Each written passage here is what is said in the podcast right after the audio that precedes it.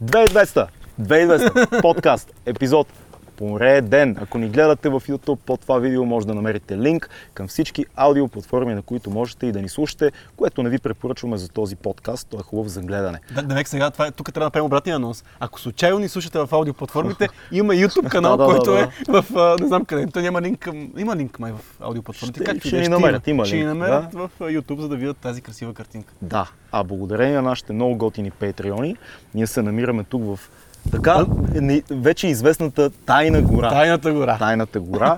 Ако и вие искате да станете един от нашите патреони, вижте линка по-долу. Това ще ви даде достъп до много информация, която не публикуваме. А, много готини хора, които се събират и обсъждат интересни теми. Понякога, в повечето случаи, не този конкретно, но в повечето гледане на епизоди на живо.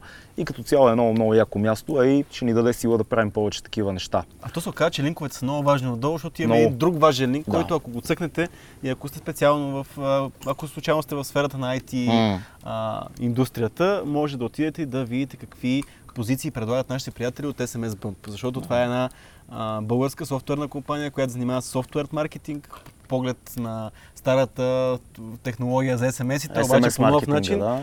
И ако случайно пък кандидатствате, одобрят ви и може да работите вече при SMS Bump, може да работите от такива места, като както ние сега в момента работим от едно отдалечено място, стига само да имате интернет. Да, Много така че вижте линка и вижте позициите. Въпреки, и... че офисът е бил як, така че може би не знам дали... Ще, ще трябва да изберат, Ще трябва да дали изберат. якия офис или гората. Да, така. Или хубав- морето. Според мен е хубав избор. Хубав избор е. Да. Това е втория ни горски епизод. Втори ни горски И епизод. най-после гостите дойдоха Дойдоха от... аз не знам как успяха. от папрата От папрата се и появиха. хапнаха. да, нахранихме гостите. Пичове, добре ли беше хапването? Много добре беше. Всичко точно, нали? Десо и Христо. Щом ти готвиш, значи е добре. Здравейте, господа, добре дошли при нас. Добре заварили? А, как сте? Много добре.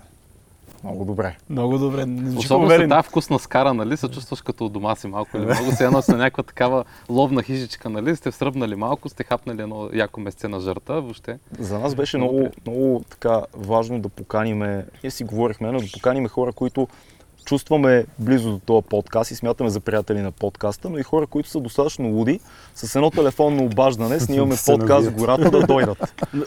Ние, осъзнахме, че това са гостите, които, които ни гостуват за трети път в подкаста. Хетрик. И, да, за трети път в подкаста и също време ни гостували в телевизионното предаване. Да. Ние, и, и, тези образи не се изчерпват, нали? Защото Защото ако си в телевизия, ако каниш някой постоянно, ще кажеш, ма то ще писне на те си плащат. Тия си плащат. Обаче това са хора, които мен лично винаги ми е интересно и съм сигурен, аз знам, не че съм, аз знам просто, а, това е факт, че нашите зрители много им се кефат, така че Десо и Христо са нашите гости. Как се чувствате тук? Ходите ли на, вие самите кефите ли се на къмпинг, на палатки, на такива неща? Десо, за тебе, за тебе знам повече, че се кефиш. И той по-скоро Христо да каже тогава, пък аз може да разкажа Добре, за айде, Добре, добрете си. добре. Ей, бъмбарите, виж, има публика на живо. Има публика на живо. А, между другото, планината е... Знаете ли, що планините са свещено място? Не. Не. Еми, ако четете примерно Стария Завет, ще обърнете внимание, че там много често а, различните места за поклонение са обикновено разни планини, хълмчета Мгм. или ако някой някъде се е молил, обикновено оставя камък или нещо такова. И причината е, че планината е мястото, където те доближава до небето Мгм. и те отделя от а, светското.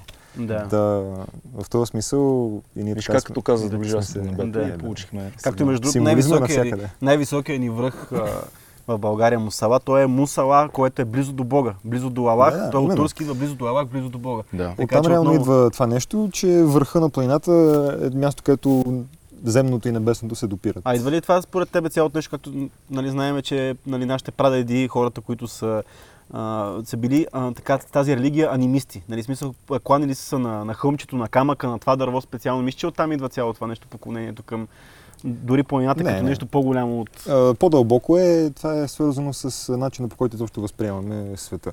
Ага. Най-елементарният пример е, вие като се изкачвате нагоре към планината, а, вие не, не го възприемате като прост поход, не, не ходите в равнината, Мгм. а вие минавате през някаква трудност Да. и достигате до някаква точка и когато, ако ви прави впечатление, като стигнете примерно върха на планината и изведнъж ви се открива погледа на навсякъде около вас на Мгм. 360 градуса. Да. А, е, това е съвсем така аналогично да се каже Божия поглед, все едно, нали, да. Да. се изразя по-така нали, митологично. А, тъй като изведнъж вече добивате този птичи поглед, който потен, нали, над времето и пространството. Тоест тръгваш от ниско, минаваш през трудно и стигаш до положението, в което виждаш нещата отгоре. да, до- виждаш... Ясно.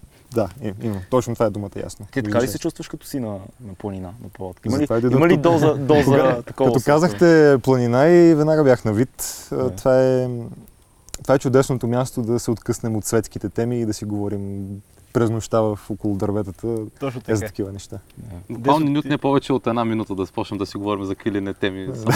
Да, трябва аз бих, доп...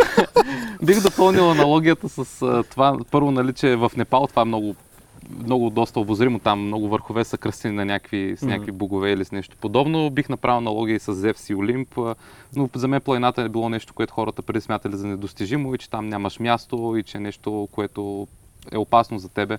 А, даже сега и си Аз така, аз така се чувствам на, на палатки с Цецо, недостижимо е за мен и няма място. И сега съм се в момента. Виждам ясно всичко е около.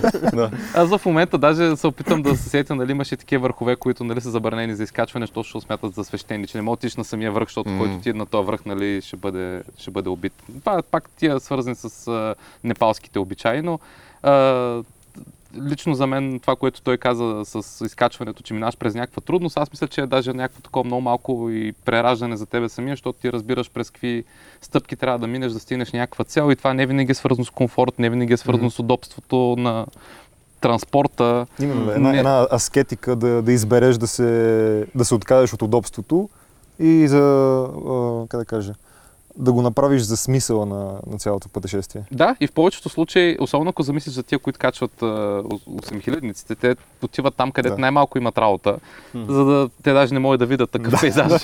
Понякога, както ние, нали, тук като качим вихрен, да кажем. И в крайна сметка, що го правят? И те не знаят, но го качват за, заради адреналин, защото е Да. там. Нали, това, което казва Ед Висчерс, един много известен американски катерач, той нали, казва, правя го, защото е там. Точно така. И аз Да, ще да, да, да. кажа, защото това наистина... Всеки човек явно така е, така е устроен, че ако има някаква трудност, която е възможна по някакъв начин Да. и той трябва да докаже по някакъв начин, че е възможна и да покаже на себе си и на всички други, че това нещо може да се направи. Мгм. И точно както кажеш, защото е там, затова го правя. Да, да. Между другото, нещо подобно казва Кенеди, е, онази негова реч за изпращането на хора на Луната. Да. И като се абстрахираме от политическата среда, в която е било казано това нещо, той Кенеди точно това казва. Ние не отиваме на Луната, защото е лесно, а точно защото е трудно. За- Ние на Луната реално нямаме работа да пращаме хора, но го правим, защото- можем да го направим. Добре, да, ама много хора сигурно, които ни слушат в момента, ще кажат сега, хубаво е, е, говориме си за символи, говориме си за митологични принципи, но кое е толкова трудно? Взимаме палатките, отиваме някъде, имаме изключително много техника, която ни помага, имаме специализирани раници, все пак не сме на Хималайте. М. Кое е това, което за вас го прави по-специално? Откъсването от, от а, света ли или джобчето време, което успявате да си откраднете от професиите си, кое го прави специално за вас? Защото трудността е, да, един леер, но едва ли е само това. Първото е, че ако човек отиде на планина с телефон в ръка, е, малко е прескочил смисъла на ходенето до планината. М. А, планината е място, което където обикновено не, не обсъждаш нещата, които са в, долу в ниско, М. така да се каже. Планината е място, нали, забелязали сте, обикновено като има планинари и видите друг човек в планината, обичая да се поздравите с този човек.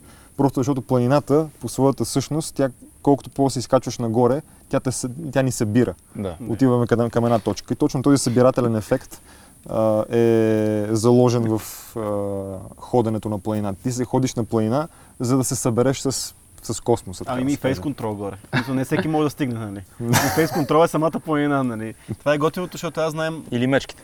Е, мечките, сега стигат тия мечки. Въпросът е, че това, което сте... нали, аз... И това е между много голяма тема за, за достъпността на планината. Дали тя трябва да бъде достъпна, дали трябва да има лифтове. Примерно ако говорим, защото ние все пак ме живеем и работим в София, ако говорим за Витоша, много хора казват, ама да, де, планината не трябва да бъде достъпна за всички. Тя трябва да бъде достъпна до едни, избран, едни избрани хора. Това е една голяма тема, която не знам, аз не, не съм сигурен какво мисля.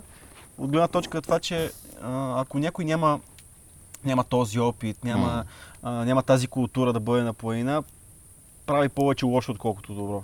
Затова тук се включват гидовете, хората, Да. които, водачите, тези, които хващат непосветените и непосветения, той не може... в Смисъл, това е като а, онази приказка за буддийския монах, когато са го попитали. Един човек, той се изкачва там по една планина и един човек стоял долу в ниското и разпитвал всички по кой път да поеме, за да стигне горе до върха. М, И монаха накрая му казал, просто поеми по единия път и върви по него. Да. А, та, планината не е такова място, което да, да първо да търсиш лесното. Ако има лесен път, хубаво. Нали? Ако не можеш, сега има случаи, където няма да можеш да се качиш до планината по лесния път, ако си примерно с някаква травма или нещо такова. Но дори в тези случаи, това, което трябва да търсиш е помощта на човек, който вече е посветен в тайните на планината, а не просто... А, затова и примерно ние сме тук с тебе, ние да си си в свои води тук и съответно ние разчитаме на твоите водачески умения. М. Да знаеш терена, да можеш да преведеш непосветените, а не просто така да се лутаме на, на, на слуки в гората. Харесвам Така е. това, което казваш, но мисълта Цецо да преведе непросветените през нещо ме леко ме напряга, познавайки го вече. Ами два дена оцелява, два дена сме оцеляли тук. И, и съм изненадан. И това, смисъл, това е. Аз съм поел отговорност за вас, искам Аз между другото се изненадах, като ми казаха, че са стояли тук 4 дена. Аз, Нали? аз И мислех, че вчера са какво пра- Да, Филип, тук? Филип каза, нали, вчера ми, вика, ми пише, а, ние между другото пристигнахме. И аз, а, те вчера са пристигнали. Е, добре, супер, значи си прекараме два дена заедно, е така. Мен това, между другото, което ти ми хареса да върна малко назад е разговорът. Много ми хареса това, което каза за планината, събираческото в нея. Това беше много впечатляващо. А, аз не съм се замислял тази гледна точка, но реално има истина, защото аз съм бил на планина не само в България, бил съм и в Алпите. И това ми е право впечатление, че навсякъде го има този обичай. Мисъл, Мгм, хората отиват да. с една цел. Смисъл, всички отиват днеска да се качат на върха и всеки си със своето темпо, на всеки нещо му е трудно, Да. всеки научава нещо за себе си в този ден. А, някой ще се откаже, примерно, защото не може, но е това събираческото да отиваме нагоре на върха, където всъщност е някаква по-малка площ и там Да. сме всички заедно успели, независимо, защото ние сме различни групи, ми звучи някакво много такова романтично даже бих казал. а, и е готино, защото аз, аз реално на, на, точно на върха съм виждал, защото хората там спират си починат в крайна сметка. Нали, толкова Да. са пардашили нагоре, сега поне вземат един въздух там. Топа на 3000 метра няма много въздух, но а, въпросът е, че виждаш първо някакъв някаква двойка на, на 70 и нещо години и си казваш, нали, тия хора още го могат. Да, да. Виждаш някакви малки деца, виждаш кучета, виждаш слепи хора, които са с кучета водачи на планина. И си казваш, нали, значи човек стига да иска, нали, може да си постигне тази Да. цел и дори през трудностите, които това ще му коства, той, той може да го направи. Може би за мен планината би било един такъв символ към това, не само да сме заедно, но и може да постигнем една цел, която е обозрима, смисъл ти виждаш този връх. Да. Просто трябва да, да имаш търпение. Фокус. Някакъв фокус Да, да може би изостря и фокуса. Ама Да. ти казваш, че всеки може и така нататък, но пък има един момент, в който се намесва егото и има моменти, в които човек не може. И то не е защото не, не му стигат сили, просто знаете много добре, че е, като ни беше Симон Индакев на гости му Да. каза, аз нали, използвах глупав израз покориха върха, което той каза, не, Сецко, той, не, те не покоряват върха, той върха ги пуска там. И той е факт, Да, мисля, той, да, да. То, то, използва се това, но всъщност наистина е така. Да, много често дори да качаш мусала, може да не можеш да качиш мусала по простата причина, че задуха някакъв вятър, защото е Да. планина. Обаче тук се намесва егото. Там е едно, особено планинарите, най планинарите малко по-малко, но алпинистите са хора, които са с едни огромни егота. Колко лесно е едно такова его, когато планината не те пуска и ти обаче п- продължаваш да разбиваш тази стена с глава, колко мога да те вкара в много тъпа ситуация. Ами аз се сещам сега за Людмил Янков, примерно, който е бил безбожен алпинист и постига някакъв невероятен рекорд в опита да спасява Христо Проданов през а, кризата на Еверест. Обаче човека загива в Рила. Да. И то в м, елементарни условия. Айде, елементарните показано. Нали? за- Елементарни на за мен фона на елементарни. хималайските. Да. Да. той нарочно търси примерно да катери зимата някакъв там връх, под връх Камилата загива, но а, ми си кажеш, това, това е страшна тъпня. Нали, че човек, който е бил там и е поставил много сериозен, ай пак думата рекорд, нали, но е постигнал нещо велико на това Да. място, загива по такъв нелеп начин. Може би тук е точно това, което казваш, егото, нали, лошата Ти преценка, знаеш, тръгваш аз да правиш нещо, тук, си вярваш. ще ме спреш. Именно, именно. Но да кажем, Боян Петров беше човек, който правеше впечатление такъв, който много добре разбира риска, много добре разбира темпа, етапите, през които трябва да мине, да не поема излишни рискове, да спре когато трябва. И ми се струва, че точно на единия връх, в който той си позволи да бъде малко по а, бърз, да тръгне соло без останалите. А, просто защото този уж трябваше да е по-елементарен връх, той загина подготовка, там. Подготовка за Еверест. Днес точно с, с Крис си говорихме за този случай и наистина подценяване ли е, не мога да разбера и аз. Това е много интересен случай, който, за съжаление, няма да, няма да разберем. Ай, за мен си е подценяване. Сега в крайна сметка трябва да изкачаш 8000 дни и го правиш соло. Не е, не е лошо като идея, нали? Това го е правил Меснер mm. с много ясна цел и подготовка. Сега не казвам, че Боян Петров не беше подготвен, но влушаващи се условия и ти все пак тръгваш в атака на върха. Това нали, е много специфично, поне, поне за мен. Може би не знам, може би се изказвам mm-hmm. малко крайно в случая, но за мен си е подценяване на ситуацията и доста егото според мен е изиграло лоша шега в този момент. Не, тук между другото много хора по този случай се изказват крайно, защото емоционално много хора бяха свързани с цялата негова кауза. Аз Мисъл, също това е човек, който успя, успя по някакъв начин да ни въвлече всички в... Mm-hmm. Всички в България почнаха да се интересуват от алпинизъм. Вярно. И то не е защото алпинизъм е някакво супер магическо нещо. Не, защото припознаха герой. Да, това, точно това е, така. Видяха лицето на герой и обърнаха вниманието си на там. И истински герой, в смисъл човек, който прави нещата както трябва, чисто, Да. по начин по който трябва, какъв, такъв трябва, какъв трябва да бъде алпинизма. Mm-hmm. И, и хората, наистина, на смисъл, почнаха се интересуват от неговата история. И той стана спортист на годината. Аз си спомням, той стана Да. спортист на годината. Алпинист. Не, дори в смисъл човек, който е биолог, стана спортист на годината. Професия, професия биолог. Мисля, Той е човек, който изследва придлепите. Нали? Тук да отворя една скоба, много хубаво го кажеш това, защото ми напомня за следното, че а, нали, има хора, които казват, добре, какво ходиш да търсиш там на ти 8000 метра. А, нали, това е един такъв много особен въпрос. Нали, освен защото е там. Да. Нали, самия Боян Петров има, има животни, или, насекоми, или не знам точно там, даже някакъв скорпион, мисля, че беше кръстен на негово име, защото той ги е открил. Нали, той е откривател на тези животни и той прави своите изследвания, докато е там в планината, прави публикации, той си върши неговата научна дейност. А, нещата, които той е намирал и слагал в епроветки, занасял в на музея в София. И това са също научни открития. Те, те може да са по-малки на фона на, да я знам, на нещо, което примерно Мария Кюри е открила преди 100 години, но пак е всяко научно откритие си е- пак допринася за Да. науката. Така че неговия алпинизъм помага и в, и в тази посока. да. Научната дейност, Да, аз но ще, ще да вмъкна, че по принцип съм, самото изкачване на планина е духовно изживяване. М. Така че а, намесването на егото... Сега, аз лично не съм М. алпинист и не Да. съм и планинар. И много рядко ми се случва да изкачвам планини и всъщност голяма част от събитията, които обсъждате, аз много бегло ги помня, Мгм. тъй като не съм... А, просто не съм се интересувал от а, това нещо. Моят интерес е по-скоро свързан с... А, знаете, не говорим си с вас, свързан с митологията и а, символизма на цялото нещо. А, именно, че планините са... Върха на планината е като център, нали, Да. събирателен център, както ви казах.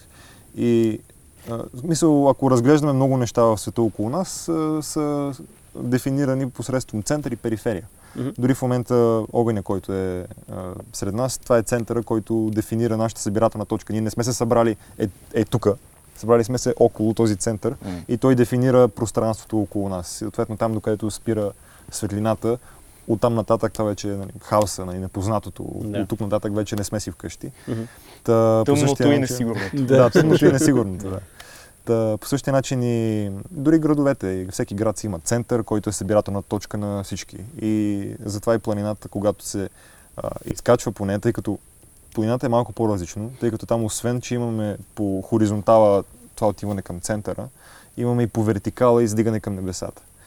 И а, този стремеж да достигнем върха е, а, той е аналогичен, когато ние го изкачваме, ние не го изкачваме просто с тялото си физически, ами се, както ти казах в началото за прераждането, че докато вървиш нагоре към върха, вътре в себе си ти изкачваш връх. Тоест ти се извисяваш на чисто духовно ниво. Та, това, което каза за егото, че много често се намесва, а, мисля, че точно изкачването на върха трябва да е един вид освобождаване от егото. Да. И като достигнеш вече върха, трябва да си наясно, че не си ти този там, който е покорил върха, а, както ти каза, върха е този, който те е пуснал да стигнеш там.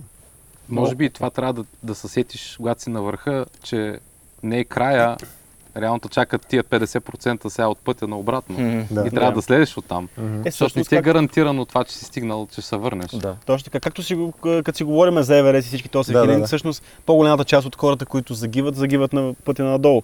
Мисля, когато си, да, разбира се, изтощен, обаче по някакъв начин ти се чувстваш, че си успял и всъщност разпуска се. Има Аз съм забелязал много планината често. е по-мека в този момент вече. Да. Почват снеговете по- под тебе да се сриват, някакви пътища, които си прокарал ги няма. А, но ето като си говорим за, за планина, няма как да не спомена това, че ето а, Хрисо е в а, сферата на науката, Десо е в IT сферата. Много хора от тези две индустрии, най-вече от IT сферата, погледнаха по някакъв начин към планината като някакъв начин за разпускане, за почивка и така нататък. Как си го обяснявате това? Смисъл, аз усещам, че в момента има един огромен така подем към това хората да ходят да ходят на планина. И не мога, аз, не, смисъл, аз лично не знам на какво се дължи. Вие сте в тия две среди. Как го си го обяснявате? Аз този подем не мога да кажа, че е само в IT сферата, но го усещам. Мгм. Даже не бих казал, че го усещам. Аз го виждам с очите си, защото ходя на планина от доста време и просто виждам всяка година как се увеличава бройката хора на едни и същи места, Да. по едно и също време. Виждаш все по-големи и по-големи тълпи. Плюс чужденците. Тая година буквално ми се случи да срещна на Вихрен две израелчета на 14 години. Какво правят те тук сами на връх Вихрен? Нали, беше много такова особено за мен преживяване, но те си бяха там и си спаха в хижа Вихрен с цялата тяхната си група. Няма лошо. Според мен просто планината стана малко по... Не бих казал популярна толкова смисъла на, как да кажа, на социалните мрежи, колкото че по времето на комунизма голяма част от планинските обекти в България са военни зони. И това ходене на планина е, не че е било табу, но е било малко или много ограничено според това къде можеш да отидеш и кога можеш да отидеш, може би с кого можеш да отидеш. Сега, 30 години по-късно, вече се разгръща тази работа и хората започват по-спокойно и по-спокойно и по-спокойно да откриват нови местности. До някаква степен а, границите също са по... Не бих казал слабо пазени, но пък позволява се, примерно, да минеш в Стара планина, понякога може да се случи, примерно, ако си на граница с Сърбия, да влезеш в Сърбия, да минеш от някакъв маршрут, да се върнеш обратно в България. И това е някакси по-спокойно, не те е страх от нещо. А ти колко често успяваш, защото ти си доста заед, колко често успяваш да се измъкнеш и да отидеш някъде на планина? Ами, това е доста субективно, нали, къде искам да отида и за колко време. Обикновено лятото давам повече време на планината като походи, зимата ходя на ски, но ето примерно Витуша в София ми е нещо, което ми е много лесно. Да. А, нещо съвсем допустимо и реалистично е да кажем да стана в 4.30, 5, да отида да кача черни връх, да сляза и да отида на работа. След това, даже зимата още по-лесно, качвам скита на гърба, отивам до черни връх, спускам се с ските. Тоест намираш си А, време. Осигуряваш си времето за Ами, такива да, изживявания. да, ама то не е някакво такова голямо време. В смисъл, черни Да. връх е нещо, което се прави за няколко часа. В смисъл, буквално може да го направиш преди работа. А кои Да. ти любимите дестинации като цяло? Пирин. Това е номер едно. Изстреля го за Да, секунда, да. Пирин от всичките посоки.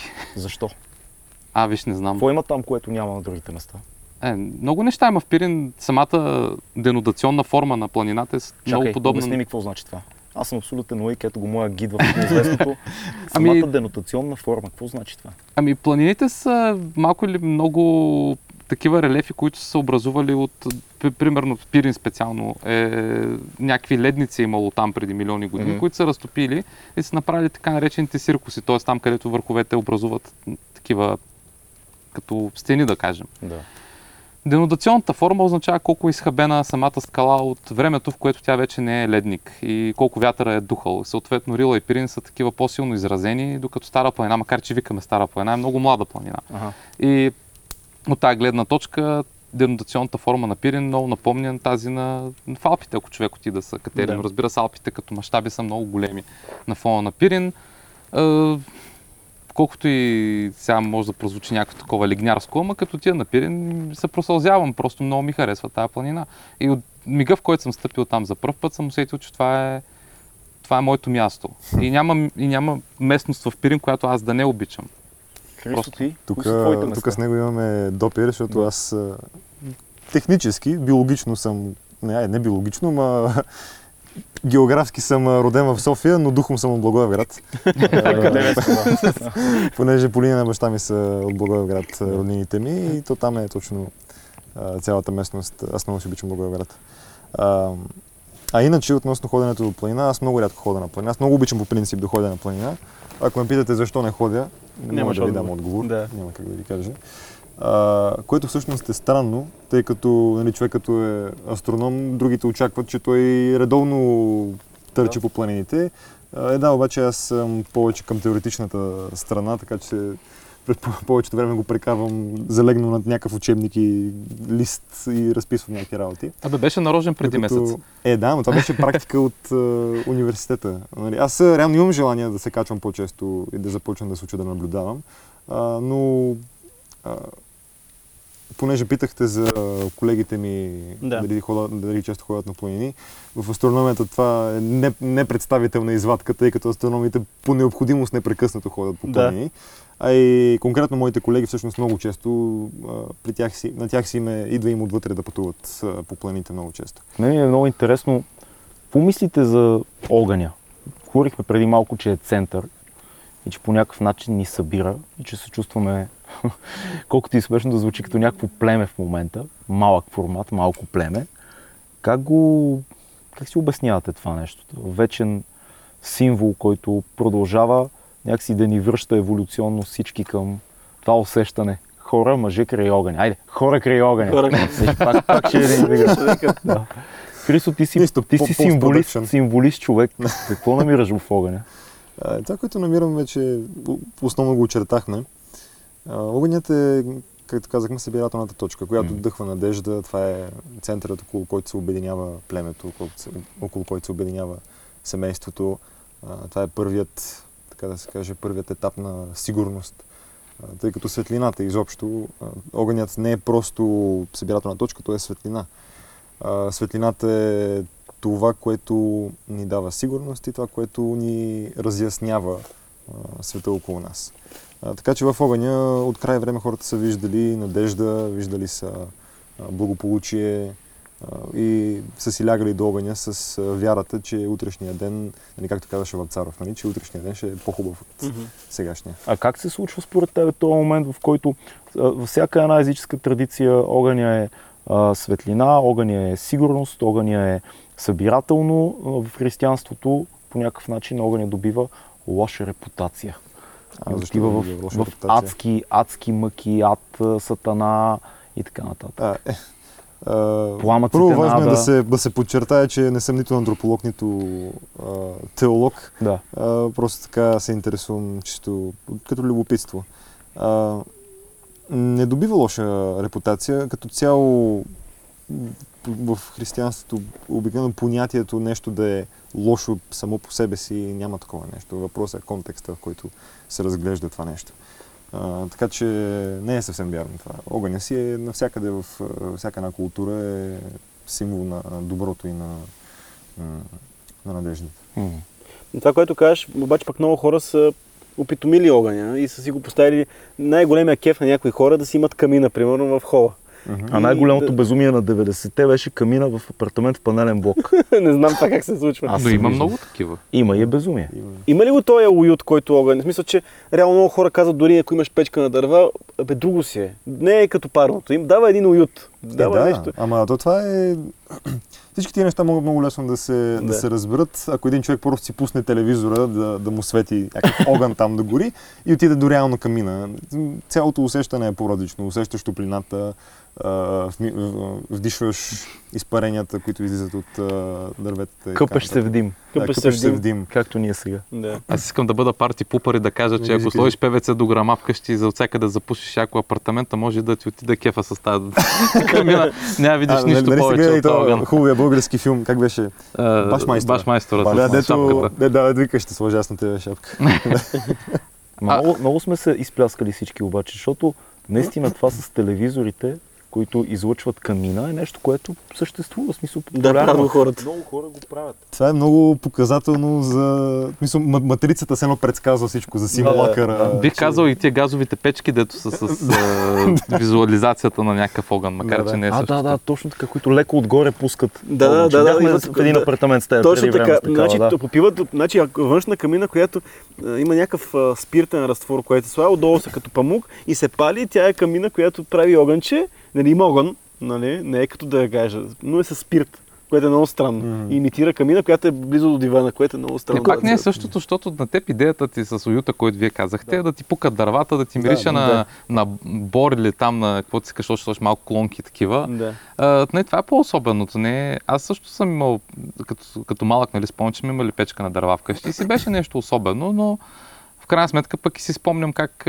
баща ми се пънеше всяка сутрин да я чисти, да, И да да ми стъклата, да... Ето, това, това е част от проблема, Да. защото разликата между опитомявам огъня и стерилизирам огъня Да. е много малка, защото едно е да опитомиш огъня, както ние в момента, друго е стерилния огън на екран или този а, спиртния огън, който се появява, нали, тази, тези печките с пламъка, които, за които ние говорим. Това вече е огън без работата. Това е все едно да имаш телепорт до някой връх. Преди малко говорихме за, за планината. Да, също. Част от това е Е, трудността. паралела. Лифт, лифт до върха, айде така да го кажем. Или, или бъдещето телепорт. Да, да. То е, или, Бъдещето. Какво е това бъдеще, не, не е ли телепорт? Чакай, де- Чак- Десо, чакай, Десо има да каже нещо.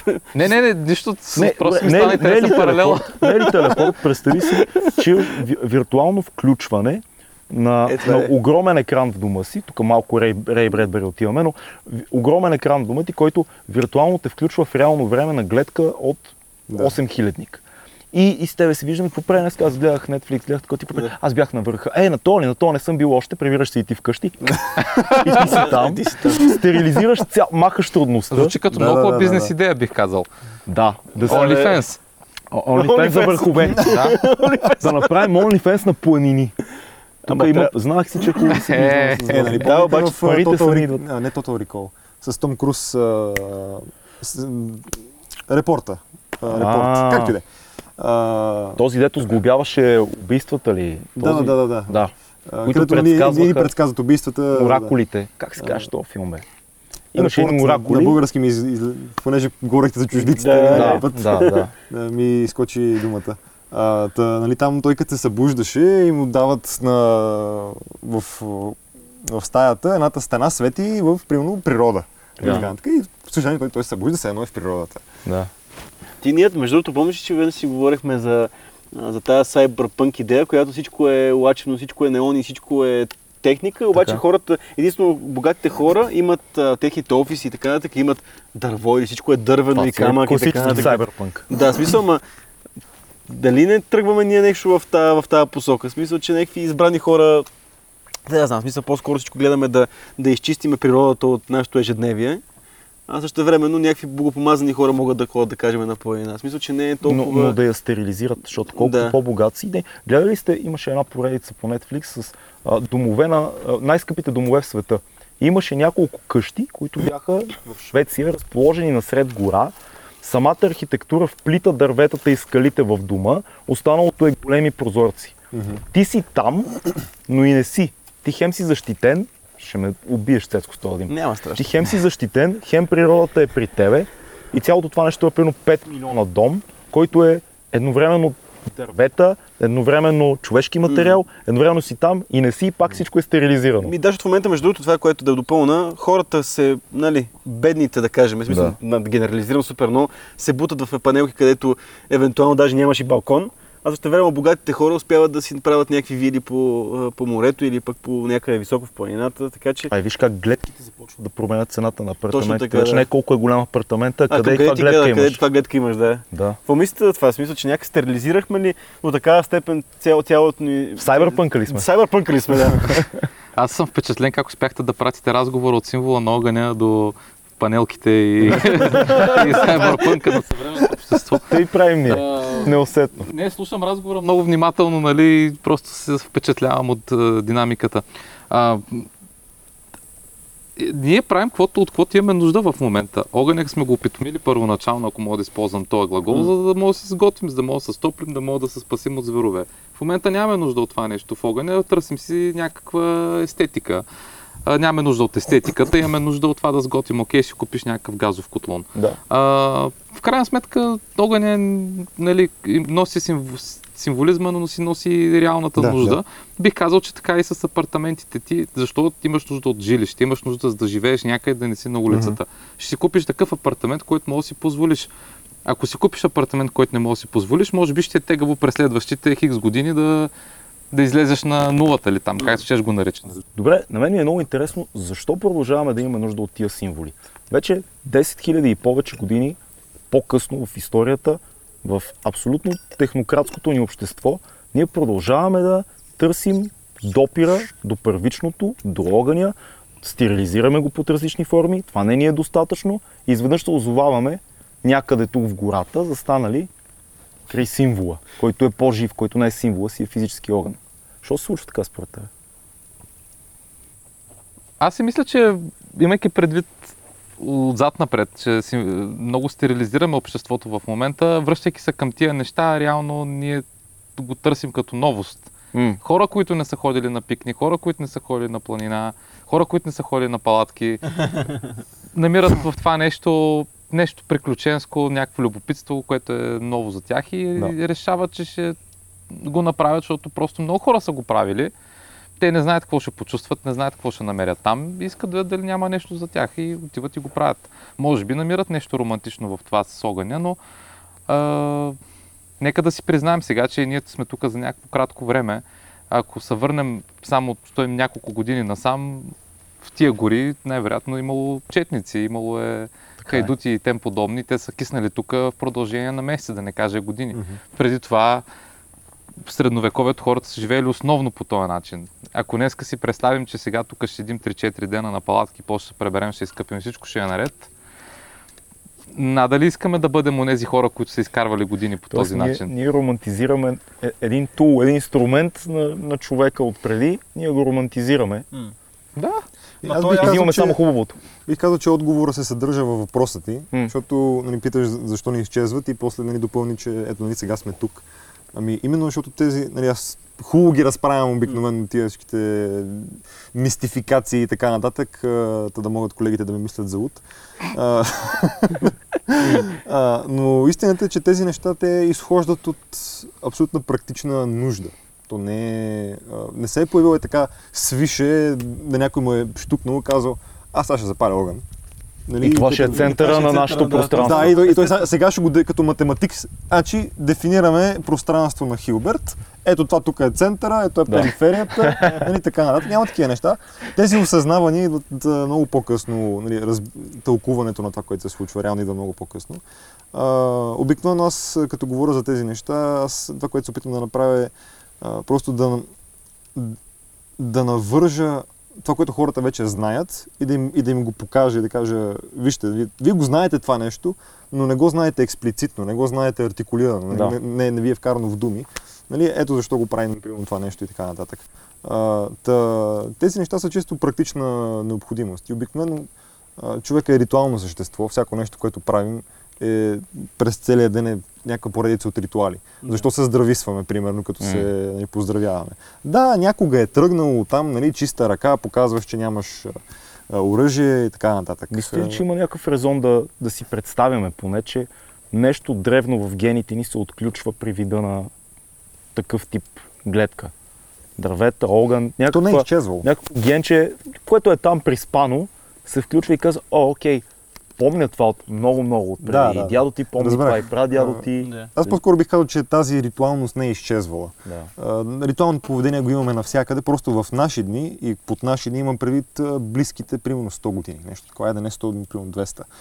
А, това нещо хората започват а, сякаш да го притъпяват все повече и повече. И в някакъв момент някакви хора започват да го преоткриват сякаш. Да. То не е изчезнало, то си е тук през цялото време. Хората като ходят, каквито и ритуали обикновено да правим в ежедневието, много често, примерно, седим си вкъщи, лежим си вечер и си задаваме въпроса, абе аз днеска направих еди си какво, за някакъв ритуал. Седяли сме на масата, всичките сме седяли с лице едни към други на масата, примерно, и някой си казва, добре, защо го, защо го правим това нещо? На времето, между другото, от екзистенциалистите, Сартър, като, като пише по гнусата, а, той реално изхожда от такава гледна точка. Той поглежда света и разбира, че света всъщност е странен и че всичко, което правим е странно. Да. Док, нали, тази ритуалност е нещо, което ни спасява от това ние непрекъснато да разсъждаваме върху това, което правим по цял ден и така нататък. То даже при него е малко по- по-шантово, защото на Да, да, смисъл, му е- аз на просто него го- е чуждо. Да, да. Така всичко е чуждо, всичко е отделно от мен. да, но всичко да. отделно от мен, да. Да. Аз просто го вмъкнах, защото имаше Ами, връзка с като поговорим за аналогията. ценността на тези рит- ритуали, като каза, седиме, а, седиме с, е, на масата е, с лица едни към други.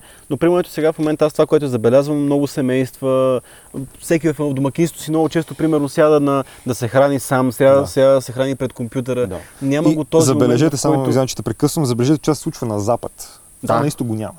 Да, се случва да. на Запад. Този, се този, повече и този повече. постмодерен начин на разсъждение, на разпад на идентичността, на а, връзките между хората, разпада на каквото и да било, разлагането му на съставните части, това се случва на Запад а, поради съвременните, а, айде да ги наречем интелектуални движения, макар че доколко са Ми интелектуални. да, защото аз, примерно, аз забелязвам, аз забелязвам по себе си. Аз сядам да го пас, бих се хранил на, на, пред компютъра, защото същевременно върша нещо. Нали? Да. То не е някаква много сериозна работа, но примерно пуснал съм си нещо, което не ми е останало време през деня, да, примерно, да изгледам някой подкаст Да. или нещо от този сорт или пък да прочета нещо. И го правя, за да мога още известно време, и докато се храна, дори да съм в информ- информационния поток. Да, което е да, много странно за мен. Като бях малък, много често баща ми, примерно, ми казваше някакви неща. Примерно, не се храни в леглото. И аз съм си седнал, нали, сложил съм си лаптопа на краката, гледам някакъв сериал и съм си взел някаква вредна храна и си бухам там в леглото. И баща ми казва, нали, не, не яж в леглото. И аз му задавам въпроса защо. И сега той човека, като не е разсъждавал върху въпроса защо Да. не трябва да го правиш това нещо, той не може да ми даде веднага отговор. Да. И понеже аз, нали, съм, аз съм тинейджър, аз ги разбирам, аз ги разбирам нещата. Нали, аз викам, аха, значи не мога да ми отговориш, значи няма реална причина, поради която да не го правя. Обаче като пораснеш, разбираш защо не трябва да го правиш. Тоест, дори да не разбираме огромна част от ритуалите, които правим, вероятно има някаква причина за тях, която просто не сме осъзнали. А, и в много случаи не е нужно да го осъзнаваме. Не е нужно за всяко нещо да имаме отговори, да задаваме въпроси и така нататък. Има неща, които, Освен ако не искаме да го деконструираме. да, освен ако не искаме да го почваме деконструираме. да задаваме Да. въпроси и казваме, че въпросите сами по себе си са грешните Да. въпроси и нещата Да. стават малко тегави. Добре, Десо, мен ми е много интересно. Ти си, може би има хора, които а, те гледат за първи път при нас. Ти се занимаваш с изкуствен интелект. Ти си човек, който идва от строго технологичен бекграунд и преподавател. Има ли альтернатива на усещането за традиция и за ритуалност в изкуствения интелект? Може ли да се говори за тип Виж как- виж какъв въпрос, изумявам се от себе си. Може ли да намериш да кажи му аз работа. Аз, аз направо ме фърли в тъч тук. Раз, разбираш какво имам предвид? Може ли за, да, да става дума за подобно усещане, когато говорим за най-висшия клас изкуствен интелект? Този все по-бързо учещия се. Само аз да допълня един допълнен въпрос, че ме интересува. А, към това, което той казва, ние като създаваме изкуствен интелект, не влагаме ли собствени допускания за, за това какъв трябва да бъде този изкуствен интелект? Мгм. Тоест, понеже той пита, за, възможно ли, ай, така да кажем, да има традиции при изкуствения интелект, а, тези, и дори да има традиции, те ще бъдат ли в резултат от нашето участие в това нещо? Ха-ха. Бази Това е въпрос. 2200. Добре. Айде ще го разсъждавам на глас това, да видим Да, какво ще излезе. Ам, аз между другото исках да разсъждавам на предходната Дай тема. кажи, ама- дай кажи, ако искаш. Не, не, не. Ще си кажа тук, пък после може евентуално да, ми, да се получи без да искам да се върна назад. Да. Значи, затова с изкуствен интелект, то напълно е така. Няма как е, той наистина да се само, самонаучава по смисъл на да, да, да, открие своя наука, така да го кажем. Тоест, каквото научи, той ще научи, защото ние сме му го казали. Примерно, сега се сещам за един конкретен казус, даже имам публикация по темата, то аз и няколко колеги, да сега да не си приписвам всички заслуги, но беше свързана с това, че много е трудно автомобил да вземе за- завой на магистрала. Е, беше трудно, примерно 2016-17 година. Тесла страдаха от този проблем, Мерцедес страдаха от този проблем, всички коли, с които аз съм се занимавал, нали съм виждал, кара си колата, стигне до частта, в която трябва да излезе от магистралата, взима си отбивката и в този момент колата изтърва завоя, защото тя просто не може да направи нищо. И ти си кажеш, аре стига бе, нали? Смисъл, вижда камерата белите линии на пътя, тя ги вижда и в един момент ги губи. Да. Мгм. И защото кривата на завоя, която се взима да слизане от магистрала, архитектите знаят, че тя е някаква много определена фигура, математическа. Тя А, е колотоида, тоест- тя е Колата търси екстраполацията на друго място от това, където реално се намира точно така. човекът. И тя не знае, тя не знае как да намери траекторията там. Тя я търси, обаче има твърде малко данни, за да разбере къде да отиде. И казва, аз съм до тук, не знам на къде да А, продължа. а, т.е.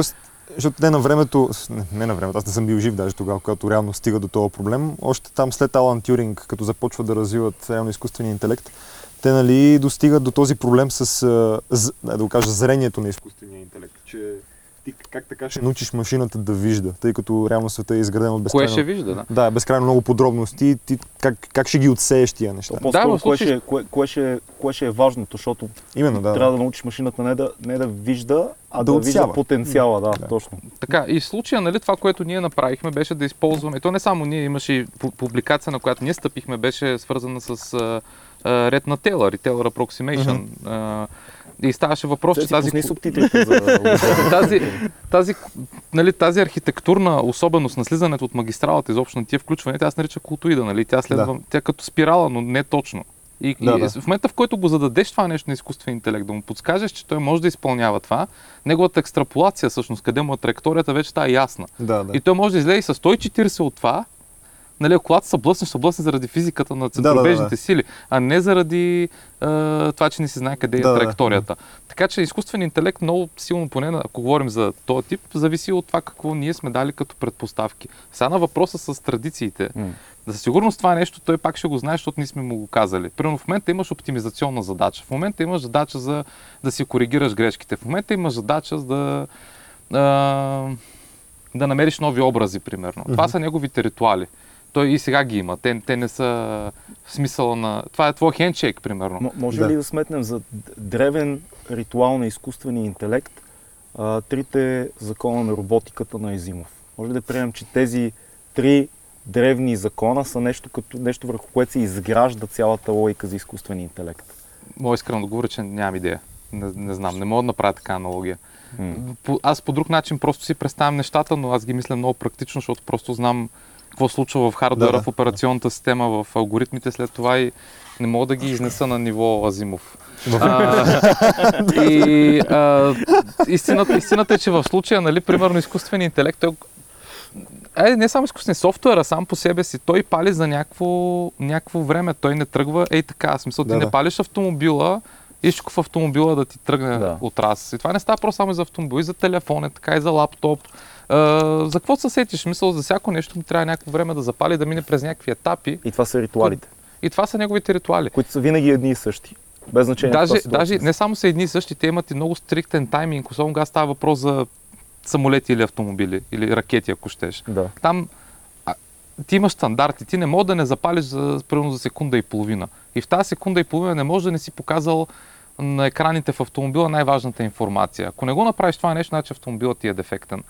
И тук вече трябва този, който е архитекта, трябва да направи така, че а, м, мощността, която има компютъра, да е такава, че да запали, да изкара тази информация. Нека те спра само за момент, Е. защото то е същото като за това, което говорихме само преди 5 минути с сядането на масата. Да. Всъщност ритуала е да синтезираш най-важната информация.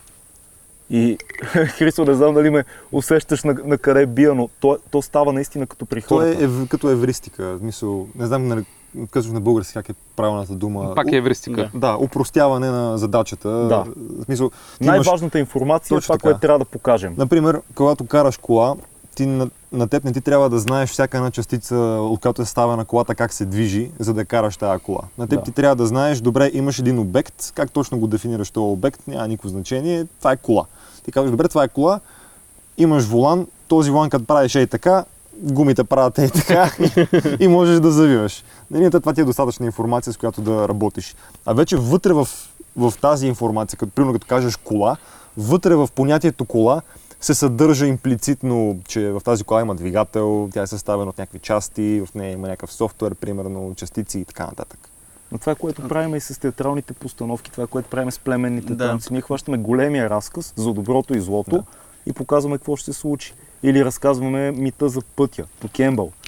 Да, много странна идея в момента, за която и аз разсъждавам на глас, но това правим и с технологията. Между другото, Ма, Само, само извинявай, само те питам, като си сме на тази тема, но това ли е важно, примерно, и в твоята професия, и десо при тебе, а, че а, да знаеме как да стесниме а, да знаем как да стесниме нашия поглед. Да. да не гледаме, защото за теб, за твоята работа, може да наистина не е важно цялото небе, примерно, да кажем, да, а да, се, да погледнеш точно в една, в една точка. Или пък, ако, ако говорим за изкуствен интелект, да кажеш на, та, на този изкуствен интелект какво да не гледа, за какво да не мисли общо взето. Да. А, така че това е много важно да се насочваме в конкретна, в, да имаме конкретна задача, за да изпълним нещо и да не се опитваме да се разклоняваме всичките съставни части. Само ще допълня едно нещо и после, ако не си забравя мисълта, да. искам да се върна на това, което Десо говореше. Гледах наскоро а, унази известната сцена от филма Падението, нем, немския филм за Хитлер. Uh-huh. унази сцена, така той му, му съобщават вече, че Штайнер да. няма да може да, да. осъществи, всъщност той е нали, отказал да осъществи атаката. И той а, и, и нали, цялата сцена е а, синтез на множество събития, да. разтеглени през голям период от време. И обикновено хората, като гледат някаква такава сцена, те нямат проблем с това нещо и те знаят, да, тази сцена отразява действителността в достатъчно малки времеви интервали, в които ние не можем да го погънем това нещо. Mm. Голяма част от митовете, легендите и така нататък са точно това нещо. Те, а, те синтезират някаква информация, сега, зависимост от това каква е приказката, примерно ако говорим за червената шапчица и така нататък, вътре в червената шапчица, ако човек тръгне да разнищва какъв е смисъла на тази червена шапчица, може да пише много есета и така нататък. А, но не е необходимо, тъй като като разкажеш просто приказката на червената шапчица и детенцето веднага хваща, аха, добре, няма да се доверявам на непознати, mm-hmm. примерно. Няма да ходя на места, които са ми казали да не ходи, да не се да, доверявам на непознати. И така нататък. Да. Нали, не, нали, не е нужно да навлизаш в такива големи подробности. Mm-hmm. Тоест, митове, легенди и така нататък са един вид а, както ние, както всеки човек, като се прибере вкъщи, си е спомнил някакви събития от деня и ги разказва, по този начин митове, легенди и прочие са колективната памет на народа. И сега ти няма да тръгнеш да разказваш на, за, нали, кът, ако тръгне, дойде при теб, например, бабата, нали, и баба ти, тя ще ти разкаже за някакви славни там генерали, славни крале, които е имало на времето, но тя няма да тръгне в подробности и сега точно как си е бърсал обувките този да. крал и така нататък. Тоест, отсята е най-съществената информация, синтезирана е и е предложена. Значи, оказва се, че изкуственият интелект прави да. същото. Ама но, да, да, нали, примерно... Тък му това ще да, да. да, да добавя, а, че а, не съм сигурен, че изкуственият интелект прави същото mm. нещо. А, ние се опитваме да го накараме да прави същото нещо. Аз не, не, не се занимавам толкова с изкуствен интелект. Мои колеги а, се занимават с това нещо. А, невронни мрежи и така нататък. А, това, което на мен ми е интересно, искам да питам Десо. След си говорили за Роджер Пенроуз. Да. Чел ли си новите, новия разум на царя и сенките на разума? О, в подяволите тия са ми в а, листа с книги и съм си я подготвил от, а, значи специално новите а, това... Новия разум, да. Новия разум на царя. Как беше на английски? Как на английски uh, The Emperor's New Mind. Точно така, The Emperor's New Mind. Значи специално него съм го подхващал на два или три пъти да го, да го чета и така и не съм го прочитал. А много ми се иска, между другото, защото на Пенроуз съм чел други книги. Да, е, Пенроуз и... на мен е идол в физиката, изобщо в науката. И в математиката. И в математиката, да. Той е голямо светило е този човек. Където и, да, където и да бръкнете в някое поле от физиката и математиката, ще намерите негово име. Mm, okay. Квадрати на Пенроуз, плочки на Пенроуз, диаграми на Пенроуз и така нататък. И с Хокинг колко неща има. С Хокинг, сингулярностите и, и прочее. Но това, което е интересно при него е, че той разсъждава и за съзнанието. Mm-hmm. И а, той има тезата, че съзнанието е неизчислителен процес. Тоест, а, тези неща, които примерно прави компютъра, те се основават на двоичната логика, нали, 0 единици mm. и така нататък. И обикновено цялата невронна мрежа по един или друг начин се свежда до тези изчисления, които са в двоичен код. И а, това, което Пенроуз, нали, той изтъпва върху известната теорема на Гьодел, а, която предпочитам да не я синтезирам. Теорема на Гьодел. Предпочитам да, да не я синтезирам, защото ако синтезирам, Харесва математиците, на, на всичките там... нашия зрител, така известната теорема. Изведнъж потенциала на този подкаст за мейнстрим, каквото и да било, се сви до неузнаваеме Тук ще ви контрирам и ще ви кажа, че това той го дискутира с Джо Роган в неговия подкаст. Да, така, че, така че това е тема, която вече е в публичното пространство. Да. Това е супер, гърмим. Давай. Точно това, което ти казваш, гърмим, брат. Говорим за теорията в момента с съзнанието, нали, неговите развития. Точно там той ги обсъждаше това, което ти Да, да, да. Айде да, кажи да. го обаче, защото е много е, интересно. А, ще да кажа, че той се основава нали, на теоремата на Гьодел, теоремата за непълнота. Тоест, Айде ще се опитам да го синтезирам, макар че нали, математиците в публиката да, да знаете. Запушете си ушите. А, ако имате някаква формална система, логическа, това ще рече, поставили сте някакви аксиоми. Тези аксиоми не могат да докажат сами себе си. Айде така да го кажа. Да. Това е нали, те ще ме разберат. Ще, някои могат да се... Да, как ти да е. Теоремата за, за непълнота е точно това, че а, ти за да приемеш една система, формална, от логически допускания и така нататък, трябва да направиш някакъв процес, който е извън системата. Така. Тоест, за да, я- за, да избере, за да го направиш това нещо. И по същия начин, ние за да правим тия евристични методи за синтезиране и така нататък, а, ние прилагаме неизчислителни методи. Поне нали, по хипотезата на Пенрос. Та, исках да питам, Десо, ти какво мислиш относно това нещо? Аз не, не, би, на, не съм достатъчно компетентен да, да, да, така да кажа, да уп- Добре. упорствам срещу Роджер Пенроуз. А, аз специално съм възхитен от начина по който той мислеше, защото той разсъждава още от много по-примитивния примитивния начин на, на нашето съзнание, че първо хипоталамуса какво прави а, и факта, че ние хубаво си говорим за изкуствен интелект, самокаращи са коли, абстрактни образи и тем подобни и много често забравяме дадености, като това, че дори че седим си мърдаме краката, Да, да, да, момента, да. махаме с ръце, кимаме, е, мигаме и това са едни такива операции, които правим толкова несъзнателно и, и дишането ни включително, то е автоматизирано, нашия мозък. ако ме прецака, аз съм съзнателен за дишането си. И а, нали, това са неща, които нашия мозък също прави. Нашата невронна мрежа в главата ни го прави, но ние не го приемаме като нещо специално, ние седим и съществуваме благодарение на това. И в момента, в който нещо се случи с малкия ни Ние мозък, седим и съществуваме е супер, между другото. Това е такова преформулировка на, на Декарт, мисля следователно съществуваме, ти си седим и съществуваме. Значи, оф, Ако не седи, не съществувам. Ако не седим, не съществуваме, да. И а, просто нали, си мисля това, че а, аз още там вече съм някакъв зашеметен, защото факта, че той се усеща и за това, нали, че ако спре това нещо, другото няма никакъв смисъл. Реално, ако търсим аналогията с изкуствения интелект, нали, там много лесно може да бъде приложено, защото и самия изкуствен интелект има и тези аспекти, в които няма абстракция, просто трябва да свърши нещо автоматизирано вместо човека. То даже не е изкуствен интелект, нещо по-простичко е. А, имаме и частта, в която той трябва да абстрахира и да се опита да намери някакви образи, примерно компютърното зрение, да намери образите на пешеходците, без той да знае, че това са пешеходци. Той просто следва някакви да, да. шаблони, които ние сме го заучили да ги прави. И сега идеята нали, на това, което и ти казваше за тия нали, ритуалите, изобщо изкуствен интелект, докъде може да стигне в това си отношение, е факта, че ние като хора може да си кажем, окей, сега това не, е, не знаех дали това е пешеходец, но си взимам пулка от това нещо и знам, че следващия път, ако видя такова нещо, това ще е пешеходец. И Да. сега идеята автомобила до каква степен може да се сети за това и до каква степен може да се научи за бъдеще да става по-добър в това нещо. Реално погледнато, ако става въпрос за карането на самия автомобил, движението му по някаква траектория, той става по-добър. За откриване на образи, лично аз още съм по-така. Субективно е, Нали, обективно е да кажем, че той намира по-добре пешеходци от нас. Субективно е да кажем дали се учи по-добре за това, че са пешеходци, отколкото ние като, като хора. Поне аз Да. нямам доказателства за това нещо да го твърдя толкова добре. Да, но то тук е, да нали, затова измислят тоя китайската стаечка аргумента, че ти можеш да имаш Примерно на някакъв човек са го затворили в някаква стаечка и са му дали различни листчета, на които пише някакви думи а, на китайски и думи, кои, и на, на какво съответстват. Така.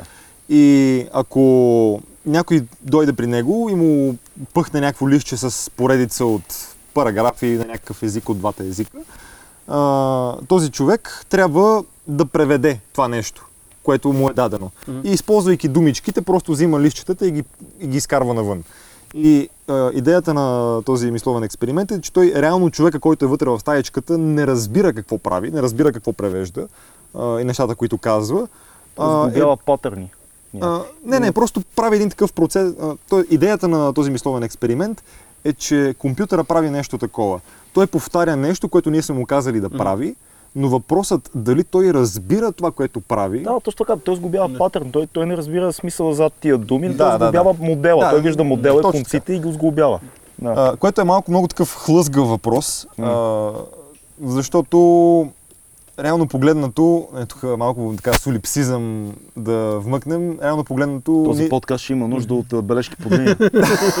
Майде е време. Става се, по, става се нито вие, нито аз мога да вляза във вашето съзнание и реално да разбера дали вие не сте просто някакви проекции на моето съзнание или просто не сте някакви роботи, които съвършено могат да реагират на това, което аз им давам като информация. Ние сме Тоест- една еманация. Цецо.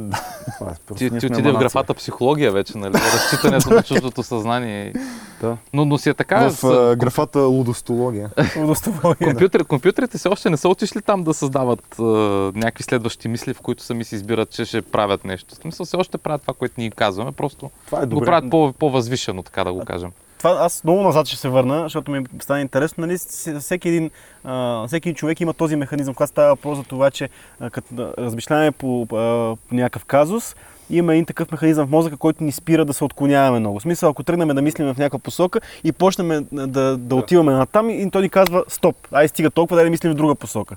Нали, без този механизъм, а, знаете, че отиваме, той става едно такова ще го кажем, циклене. Да, да. А, което знаете, че това е много полезен механизъм и знаете, че не, много, много наркотични вещества решат този цикъл, е. този импулс, който ни го дава. Ето, примерно, когато става въпрос за, а, за изкуствен интелект, примерно, какво спира това да, да, отива, да отива в други изчисления, да, да, да развива други концепции, нали, един такъв изкуствен интелект. Има ли такъв механизъм, един такъв сигнал, който казва, стига го прави това, дай прави нещо друго?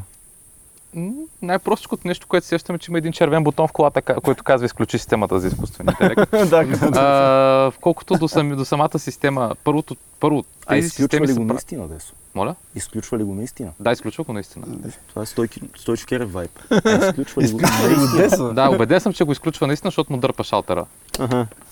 А кой дърпа шалтера? Десо. Това, това, това е като Проводника- в а, Терминатор. Имаш прекъсвач, който кара проводника да, да не пуска, Да не, да, не е няма проводник. ток да не е проводник. Как беше в Терминатора изкуствения интелект, който е, нали, за- нали, завзема света, там Skynet ли беше? Да. И той мисля, че неговата идея беше, Оверрайдна че... си червения бутон ли? Да, да, че той, той се преструва, нали ти го цъкаш и той се преструва, че, че се е изключил. Но той не се е изключил наистина. Не, в автомобилите това си още си е твърде хард стоп.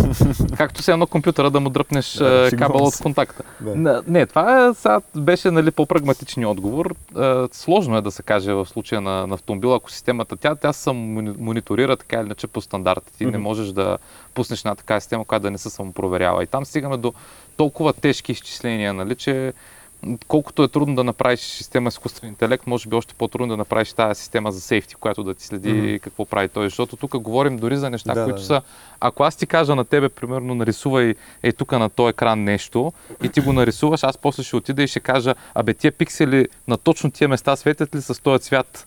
И ще го проверя това нещо. Да, да, да. И ако те не светят, ще кажат, той не работи както трябва и ще спра. Чакай да те питам друго. Съвсем наскоро стана ясно, че а, Штатите са одобрили употребата на изкуствен интелект за ядрените си оръжия. Не знам дали четохте за това, тъй като са разбрали, че Китай има използва изкуствен интелект в програмата за ядрени оръжия. Тоест много повече контрол се отпуска на софтуера, на изкуствения интелект в тази програма и щатите го разрешиха. И започва това нещо да навлиза мощно. А, това повод за притеснение ли е? Или е, или е? Защото довода, реално, за, за използването на изкуствен интелект при атомните оръжия е, че а, намаляваш, имаш възможност да прецизираш ударите, а евентуалните удари и да намалиш количеството жертви. По-добре, отколкото ако човек някой управлява, решава, да. да, както беше доскоро. Може само да кажа нещо, ти ще ме допълниш, да, ме- Да, да, да ме поправиш, ако греша. Понятието изкуствен интелект ми се струва много свободно дефинирано.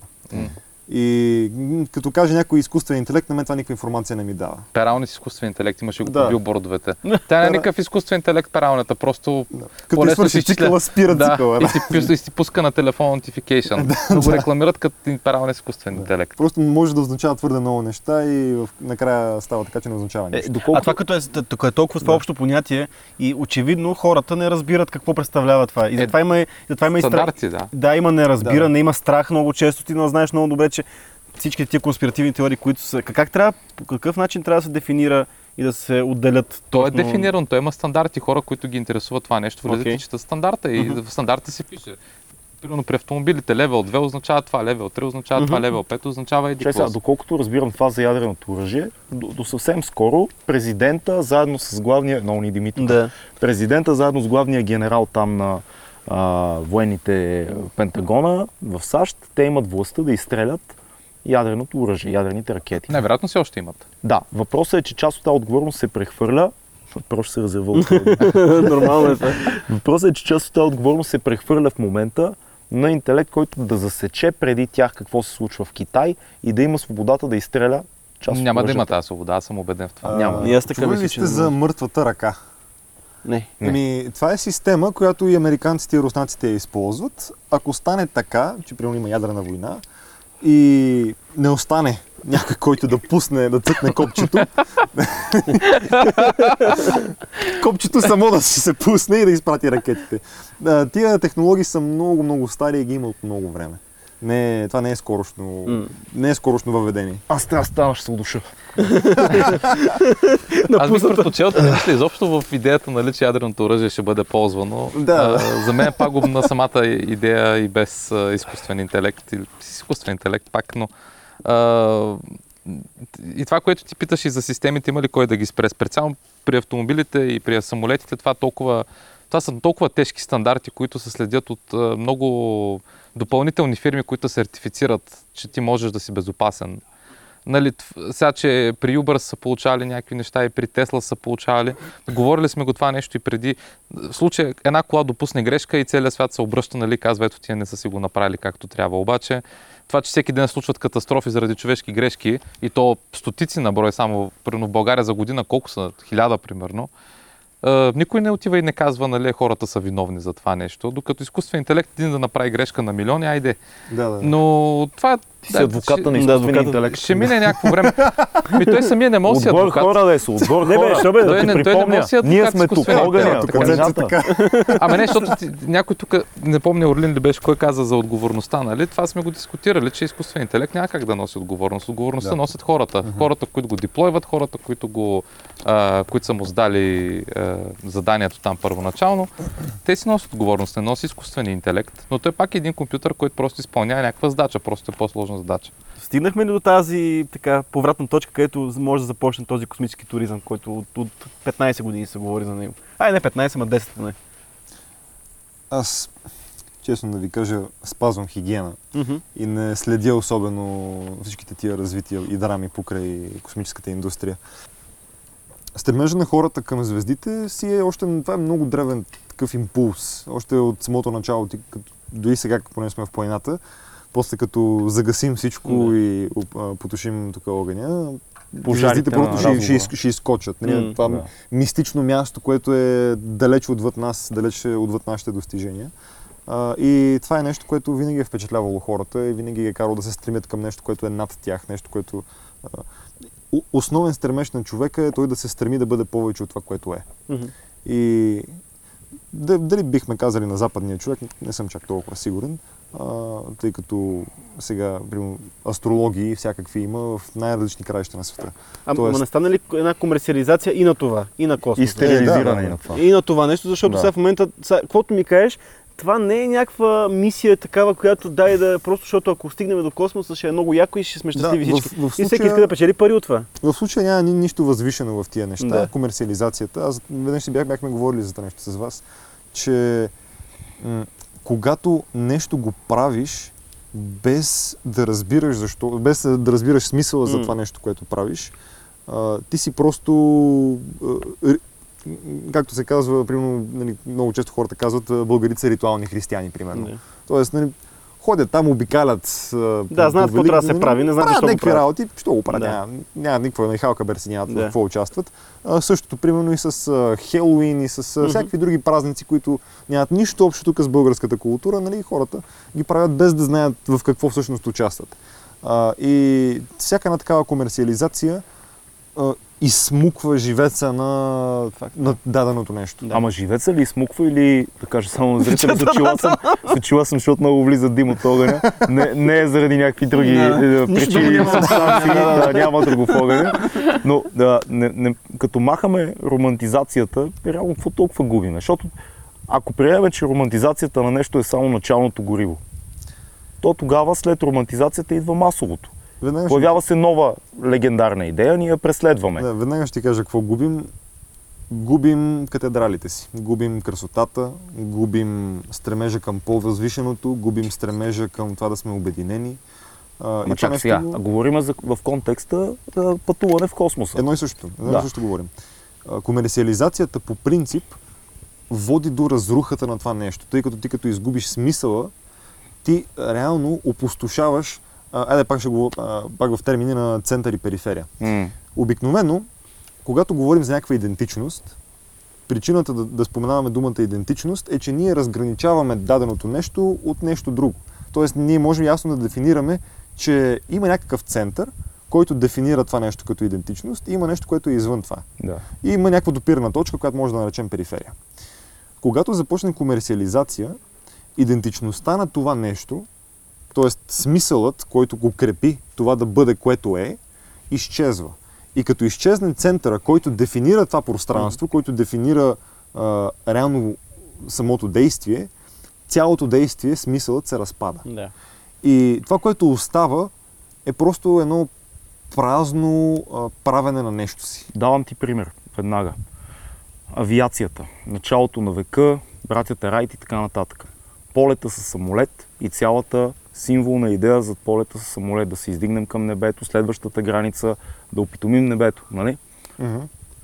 100 години напред, полета с самолет е масово занимание. Да, не е романтично, банално е, тривиално е, но то ни помага Разбрахте. да се свързваме с места лесно.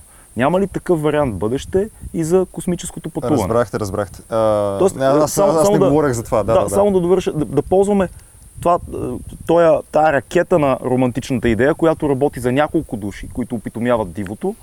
И в последствие всички други се качват на влакчето, казват, окей, това вече е тривиално. Имаме следваща, да, Дима е жесток, може да си сложиш очила.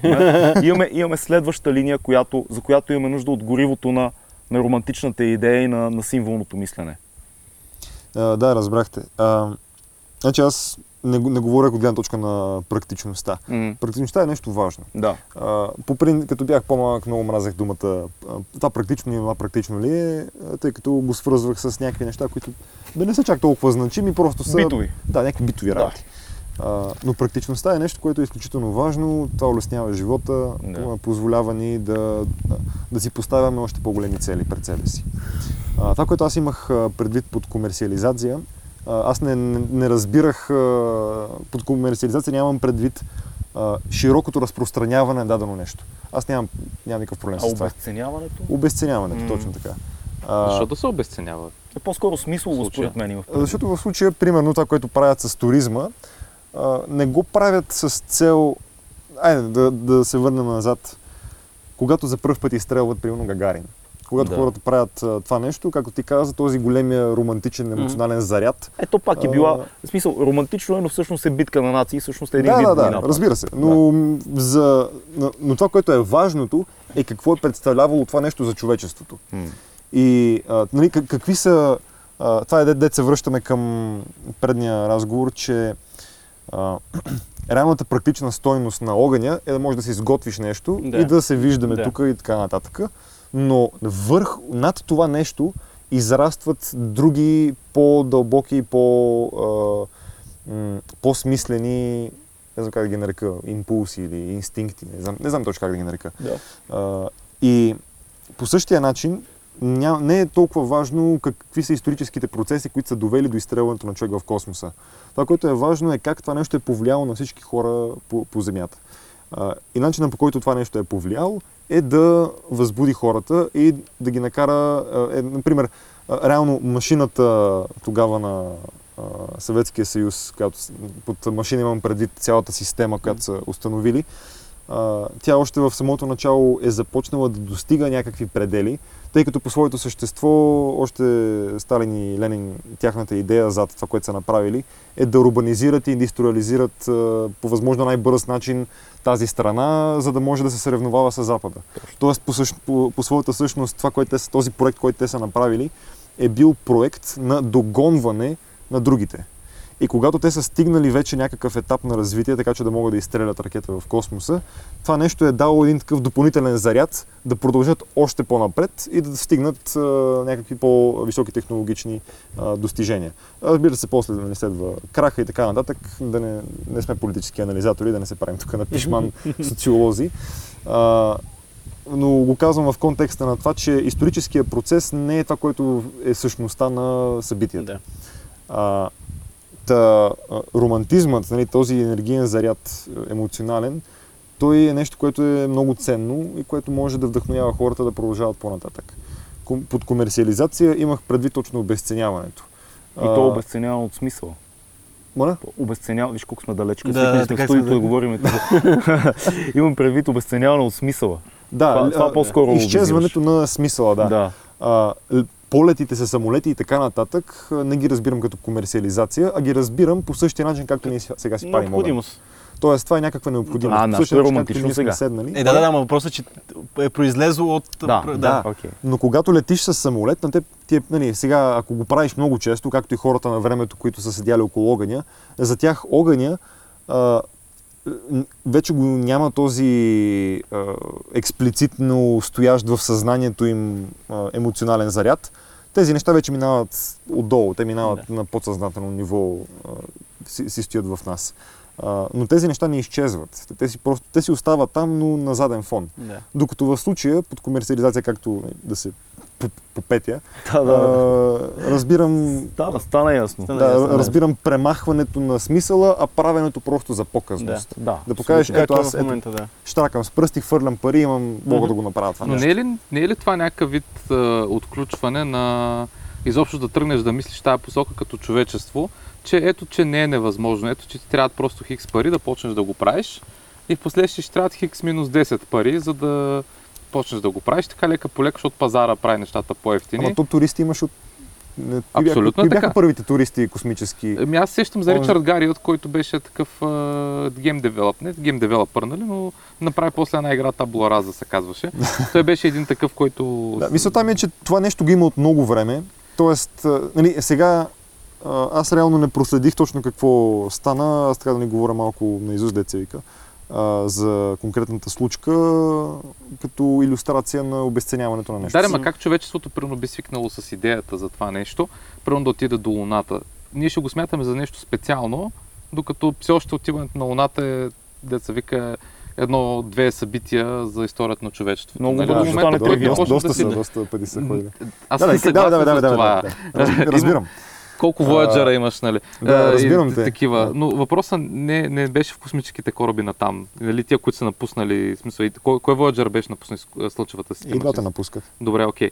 А, идеята ми беше, че а, нали, човечеството трябва да свикне с идеята на, изкуствен, на изкуствен интелект в автомобилите, за да може да, да е окей с идеята, че няма да има Да, да, шофьор да, да, да, да. кара на някъде. А, ти да почнеш Може от би- древното, за Да, да, отидеш към... А, Може би тук тази- това е някакво включване на Да, значи тук Плюс се съгласявам с маркетинга Десо. на, Та- на хората, че В такъв случай ще се коригирам, а, че в случая това нещо, действително, както казах, историческите процеси, поради които се е случило това нещо, не са толкова важни. Важно е какво означава това за хората.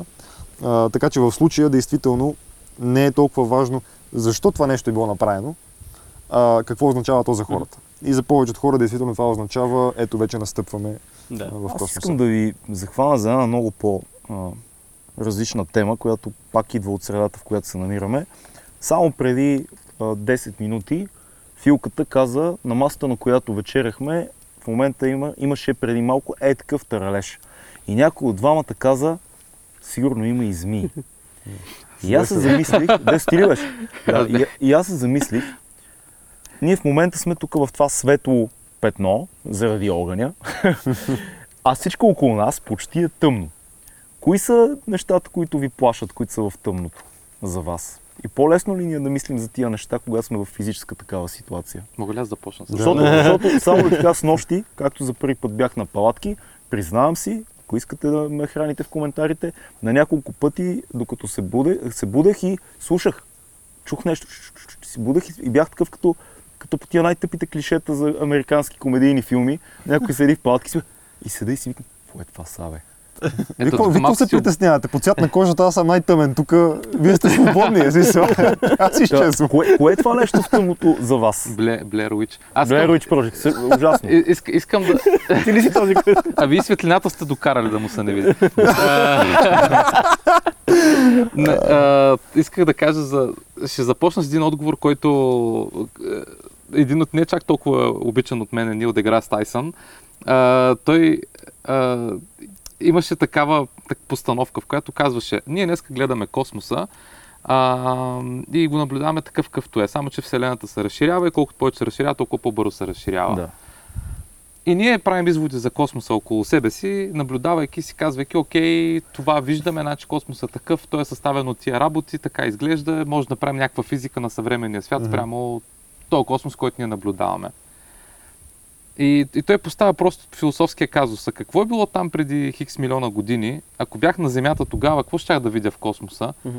И обратното, хората, които ще бъдат след нас, след, да кажем, Земята няма да съществува толкова много, но примерно след 5 милиарда години, там не знам с колко време Слънцето ще да, да дефира, ама а, въпросът, беше, че, въпросът беше, че хората седят и гледат космоса и си казват, нали, космосът ще е такъв, но той ще е толкова разширен вече, не толкова са разделени обектите един от друг, че имаш повод да си мислиш, че те може и да не виждат нищо. Те ще видят просто една тъмнина. Да. И Те, те буквално няма да виждат нищо. Всичките И- галактики ще са се разбягали отвъд хоризонта, до който могат да, Да, и виждат. ще си кажеш, че това е космоса, една тъмнина, няма нищо там. Нали, това е след 5, Да. 5 милиарда години. Измислям си така за Да. спора. Да. След много И си кажеш, нали, какво Не, е било там преди 5 милиарда години, което аз не виждам в момента, но е космоса, който е бил, на база на който аз щях да разбера по-лесно какво е било в нашето начало и в нашето сътворение. И сега ти като кажеш какво е това в тъмното, което ме плаши, мен честно казвам тук в това тъмно абсолютно нищо не ме плаши, но изключително много ме плаши какво е там в космоса, което аз не виждам в момента, Което пак е тъмното. Да, но да. е тъмното Да. да, да. и аз не мога да го обясня, но би ми дало отговори. И, и проблема е, че това, което поражда в мене тези чувства, е факта, че аз нямам информацията. И моят мозък започва да фантазира, започва да изгражда някакви много странни образи, в които аз намирам страх. А пък няма наука, която да ми ги обясни тия неща. И съм такъв човек, че и религията не ми помага в тая насока. Тя ме обърква повече, отколкото да ми дава отговори. И Какво има в тъмното? Не четеш Библията и не разбираш, Не а майка му стара. Нямаш представа. Е, специално път не говорихме светлината и религията. Та, това, е, та, та, та, това е моят отговор нали, на, на въпроса какво има в тъмно. Това тук е тъмно, мога да го обясня. И в това тъмно аз не намирам страх. Да. Мисля, в това тъмно, деца вика, дори мечка да ме нападне, аз някакси приемам факта, че аз съм тук в нейния дом и аз си поемам риска да, да. Да. да бъда нападнат от мечка, но това не е страх свързан с а, а, неизвестното, то е страх Да. свързан с първичното, че а, не съм в безопасност. Да, да, да. Макар, че съм околога, не съм си А, много аз- безопасен. Аз съм голям почитател на Лъвкрафт. Събрахме се. Да, да, да. Та, та всъщност, действително, точно това е, което а, може да се каже, че предизвиква в мен, а, не бих казал чувство на страх, а по-скоро чувство на едно гаделичкане по гръбнака, не знам как да го, потръпване от, а, от непознатото.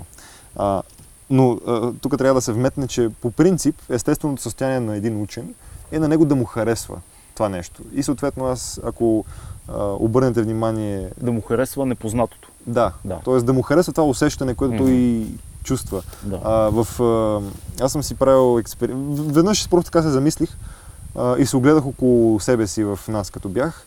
А, всичките книги, които съм си купувал, повечето са някаква научна фантастика, свързана по един или друг начин с човек, който отива в неизвестното. Занимавам се с наука, което на практика е човек, който отива в неизвестното и се опитва да хвърли светлина върху това неизвестно. Имам, купил съм си картини, които са... Аз обичам обикновено пейзажи, които са морски пейзажи. И картините, които съм си... Единствените картини, които съм си купувал в живота, едната от, от дете ми е подарък, която е аналогична на първата, която си бях купил в живота, е на от, открит океан, загадъчен и по средата просто някаква лодка, изгубена в нищото. Тоест, нали, лодката символизираща този човек, който отишъл в абсолютното непознато и се опитва да, да разбере аджиба, какво се случва там. И по същия начин и ние сме тук сега, седнали и се опитваме в цялата тая тъмнина да, да разберем а, какво се случва с нас, какво правим тук на тази земя, какво правим в, а, в тази вселена. А, та в този смисъл... Или по-банални неща, като как да не ни влиза дим да в ни очите да да, също. подкаста. Това също е важно, между другото. Това са, част, това са неща от, Но, от но живота. технологията ни Технологията помага. помага. И, да, да. и а, това, което, нали, пак, както Десо каза, не бих казал, че ме плаши, но предизвиква у мен едно такова чувство на неудобство, което аз съм се научил да, да харесвам.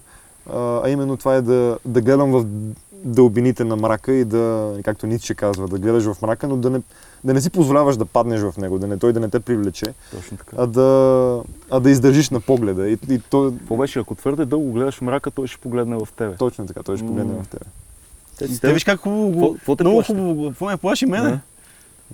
Не, това е. мога да, не мога да мина на такъв... Е, е, Това, тия това, е, това, е, това е по не мога да отговоря в момента след След тази хубава тази хубава... Да, няма как просто да се Искаш да гасим лампите. Да, но так, виж както ти прати едно клипче, на, като си говорим за тъмнината, неизвестното. Нали? Да. Ако се осмолиш да, да седиш в тъмнината, в един момент ще почнеш да виждаш в нея, ще почнеш да проглеждаш. А, това е в... Но на- трябва да се осмелиш, обаче да го... а, да, Метро си- 2033, ако я знаете книгата, на Димитри Глуховски. Тя започва с цитат от един такъв по-мистичен персонаж в а, книгата. А, и тя казва, а, този, който се осмели най-дълго да гледа в мрачния тунел, първ ще види светлината, която е... Да. е Почна да, почна да дима да ходи в гостите, което е по-големия проблем. Е, това значи сега гледа Елон Мъск и Джеф Безос и Ричард Брансън отиват в космоса, нали? Да са първите, които се Да, да гледат космоса, тунела, за да видят светлината. Е, да, и някой друг лед да изкарат. Ай така, така помежду другото. Ма не, не, защото искат. Не, Да. защото Не, не, искат. просто да е ефект от гледането в тъмнината, просто се получава така, просто капат пари. Така. От тъмнината. Между другото, нали, сега то звучи, все едно ги захапваме, нали? Но в крайна сметка това си да е Не, тяхната е роля. бизнес, Те- бе. няма да ни се Не, това е бизнес, да. Не, това, не, си е тяхната роля. Еми, това те сега е като гледат този подкаст, ще си... О, да, да. произлезе Те ще кажат, бе, що няма субтитри да му се. Не, белото момче го разбирам, а другото нещо не. Илон Мъск да, да твитне. Да. Да. Гледам български подкаст, страхотен зелен екран. Да. Котна симулация. Студиото ви е невероятно. базика. Нека ми... Да. ами- Аз сам си го отнех, като не се сетих да го кажа Да, в да, да. началото. Ма не ни е лошо много студиото, нали? Малко дими, нали? Такова. Да, но това е то част Това е, от... защото климатичната ви система не е окей, ама така ще Да. трябва да да правите студия в гаражи и да, да, да.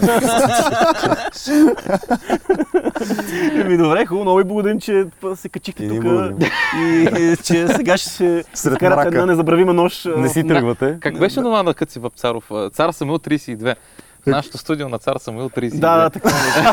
Но това, което трябва да кажем, е вече, вече 11 часа. Те няма да си ходят, те тук ще спят. Те няма да си ходят. Ще, ще продължиме Да, със сигурност дискусията продължава, но просто... червена точка. Да. Благодаря. Тя ще продължи 12 часа предната дискусия, да. Абсолютно. Да, ако, ако бяха пуснали камерите Да. малко по-рано, ще ще да съвсем друг разговор. Това е друг подкаст. Както и да, между другото, като съберат мъже на едно място, да няма без значение дали е огън или не, просто почва да си говорят Тъмнината се отдръпва. Да, да, да. Сама. Някаква светлина започва да се да обгражда тия хора. Ще развалим хубавите впечатления. Няма, да трябва по някакъв начин да щупиме малко. Беше удоволствие, господа. Благодаря. Няма ли книга, също. филм, събития да казвам? Не, не, тук, Тук няма. Тук няма. Е, Тук има... Доста се подготвих за тази рубрика. Факла, е дим откритие. Виж, няма книга филм събитие, има факла дим откритие. Ей! Добре. Това беше 2200 подкаст. Бъдете живи и здрави. А, посещавайте яки места. Това е нашия първи мини, мини сериал. Мини сериал, мини адвенчър. Мини адвенчър. Ще направим и други. А вие вместо да ни гледате, намерете си като мен някой приятелче, който обича палатки, да ви надъха, дигнете се, отидете някъде, много е яко, няма нужда да правите подкаст. Просто си починете, запалете си огън, викнете си яки приятели, пийте по една бира и бъдете живи и здрави. Фил и Крис и двамата са за този епизод. Благодарим и на вас. Надявам се да се видим скоро, приятели. Това беше всичко. Чао от нас.